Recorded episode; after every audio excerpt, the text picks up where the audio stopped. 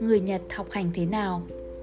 Môn nghiên cứu xã hội Social Studies tức đức dục theo cách gọi hồi xưa của Nhật là môn quan trọng thứ hai chỉ sau môn tiếng Nhật. Đứng trên mọi môn khác còn lại như toán, lý, hóa, sinh, kinh tế học và học sinh phải ôn thi môn này để tốt nghiệp các cấp, thậm chí thi vô công sở làm, thi bằng lái xe. Các trò chơi trên truyền hình cũng liên quan đến đề tài này.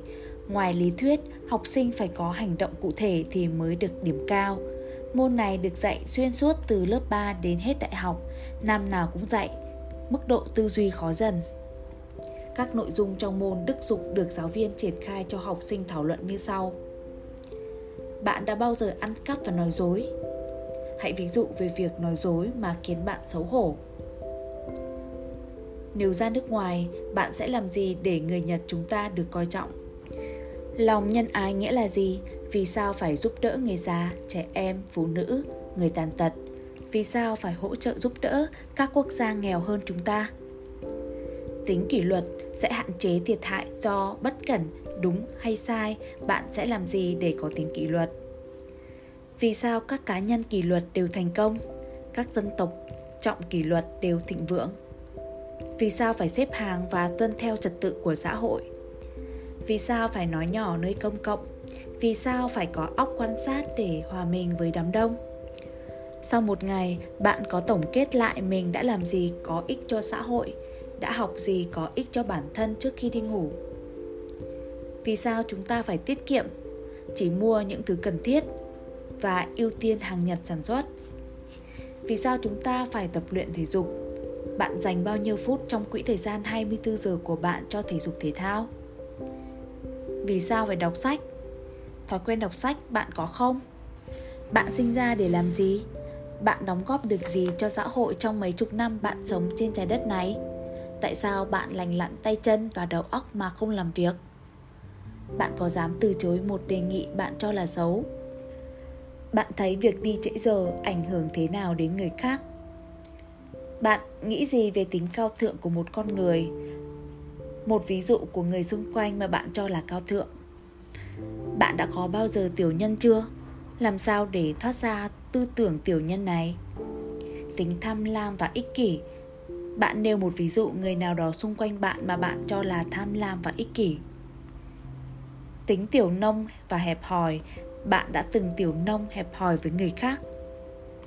Tính dũng cảm và chịu trách nhiệm, dám làm dám chịu, bạn có bao giờ hèn nhát, không dám nhận trách nhiệm về việc mình đã làm chưa? Tính quảng đại và tha thứ, vì sao con người văn minh cần tha thứ lỗi lầm của người khác trong lần đầu tiên? nếu họ lặp lại thì có nên tha thứ nữa hay không? Vì sao phải cắt quan hệ với người lặp lại lỗi lầm từ lần thứ ba? Tính bảo thủ kìm hãm sự phát triển của bản thân như thế nào? Vì sao chúng ta bảo thủ? Cái tôi cá nhân chủ nghĩa là gì? Tính sáng tạo và ham học hỏi. Vì sao châu á chúng ta luôn đi sau người phương tây về công nghệ? Bạn làm gì để có tính sáng tạo? Bạn đã từng sáng tạo ra cái gì? Tính cầu thị và sửa sai. Vì sao mình lại dãy dụa lên khi người khác chỉ trích hay chỉ ra điểm sai của mình? Mình đã từng như vậy chưa? Mình đã sửa đổi như thế nào? Đức sẵn sàng hy sinh vì người khác. Vì sao chúng ta sẵn sàng hy sinh vì người khác? Người nào đáng để mình hy sinh? Thói quen chỉ trích và phàn nàn. Thói đố kỵ ghen tị và hệ quả. Giá trị thực sự ở một con người là gì? Bạn đánh giá một con người qua cái gì? Tiền bạc, danh vọng, bằng cấp, chức vụ, đạo đức, trí tuệ, tính nhân văn, sự chia sẻ. Liệt kê các hành vi chúng ta không được thực hiện ở nơi công cộng. Tính sĩ diện là gì? Vì sao dân châu á có tính sĩ diện cao? Tính sĩ diện sẽ dẫn tới trong việc nói dối, đúng hay sai?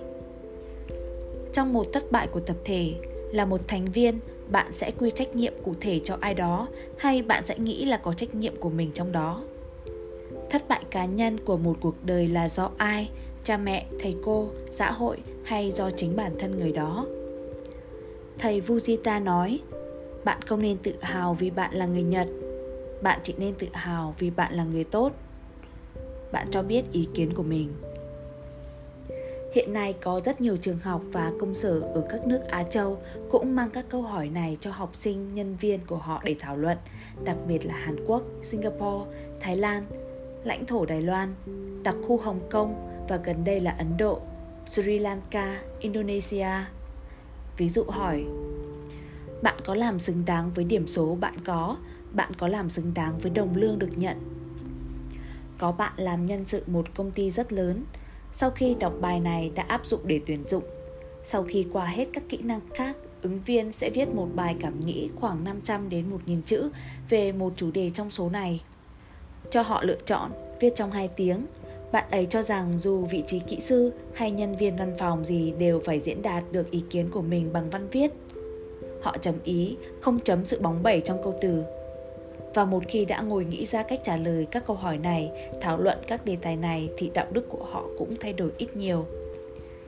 Các bạn trẻ muốn tìm việc hoặc đổi việc thành công nên nghiên cứu tự mình trả lời trước để không lạ lẫm khi phỏng vấn, ví dụ như câu bạn có bao giờ tiểu nhân. Nhiều bạn hay đứng hình vì không biết trả lời. Các bạn hành chính nhân sự có thể áp dụng các câu hỏi trên để tuyển nhân viên tốt. Mọi kỹ năng đều có thể đào tạo, nhưng đạo đức thì tự mỗi cá nhân phải tích lũy.